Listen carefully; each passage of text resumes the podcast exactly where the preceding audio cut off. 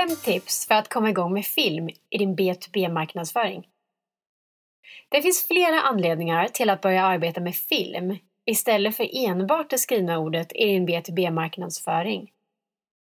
En orsak är att vi idag behöver vara snabba med att få ut vårt budskap. Film är mer direkt och lättare att ta till sig än att läsa en text. Men kanske är den starkaste anledningen att det blir personligare. Rörligt innehåll är ett bra sätt att lyfta fram dina fantastiska och kunniga medarbetare inom hela företaget. Det behöver inte nödvändigtvis vara cheferna eller specialisterna som ska glänsa, utan minst lika viktigt är att visa upp hela företaget och alla medarbetare. Eftersom det är ni tillsammans som bygger ert varumärke och er affär. I vissa fall kan du på egen hand skapa enklare filmer, som exempelvis korta intervjuer med medarbetare. I andra fall får du helt enkelt låta bli och istället anlita proffs.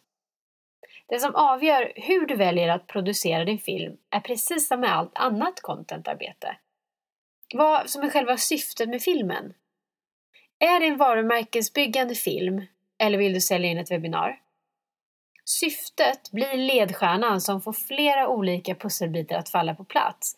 Vilka personer som ska delta i filmen, vilken plats du ska filma på och vilka kanaler filmen ska visas. För dig som vill testa att göra film på egen hand kommer här fem konkreta tips. 1. Är det okej okay att filma med mobilen? Absolut! En modern mobil duger till att producera enklare filmer med till dina sociala kanaler eller blogg. Ett tips är att se över inställningar i din mobil. Filma gärna i 1080p. 2. Skaffa en mikrofon och ett stativ. Det spelar ingen roll hur snygg din film är om ljudet är dåligt och ingen kan höra vad som sägs. Investera därför i en liten mikrofon, en så kallad mygga. Sätt myggan på kavajslaget eller tröjan en bit under hakan på ett sätt så den sticker ut så lite som möjligt.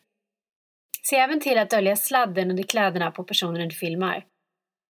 Det finns flera olika varianter av stativ som är utformade för mobiltelefoner. De kostar bara några hundralappar och räddar din video från dina skakiga händer. 3. Tips inför filmningen. Håll det kort och genomtänkt. Formulera ditt syfte tydligt. Ställ en till tre relevanta frågor. Gör inte en för lång och ogenomtänkt film. Be alltid den som intervjuas att upprepa frågan i sitt svar om intervjuarens röst inte ska höras i filmen. Till exempel, vilka var företagets vanligaste säljutmaningar? Då inleder intervjupersonen med att säga Våra vanligaste säljutmaningar var En annan eh, tips är att filma i liggande format, som är det vanligaste formatet och det visas på bland annat Youtube. I sociala medier kan även stående eller ett kvadratiskt format eh, funka. Tänk innan du filmar på hur du vill att slutresultatet ska se ut. En annan aspekt är ljus. Se till att intervjupersonen får tillräckligt med ljus på sig så den syns och sticker ut ur sin omgivning. Dagsljus är att föredra, men inte för starkt solljus. Fundera också på blickriktningen. Hur ska tilltalet vara? Vid en intervju är det vanligaste att personen tittar precis bredvid kameran. Därför är det bra att intervjuaren står där. Om personen ska titta rakt in i kameran så ska tilltalet vara mer direkt mot tittaren. Viktigt är också att blickriktningen är i nivå med kameralinsen så man inte tittar upp eller ner mot kameran. Tips nummer fyra är att klippa din film direkt i mobilen. Du behöver inte investera i dyra program för att klippa upp din film. Det finns flera gratisappar för enkel och snabb produktion direkt i mobilen. Du har iMovie som är videoredigering för iPhone. Adobe Premiere Clip vilket är videoredigering för Android och iPhone. Och Pocket Video, videoredigering där du enkelt kan anpassa din video till olika format. Och sist men inte minst, glöm inte texten. Du vill att din film ska väcka intresse även om tittarna inte har möjlighet att slå på ljudet. Därför är textningen viktig.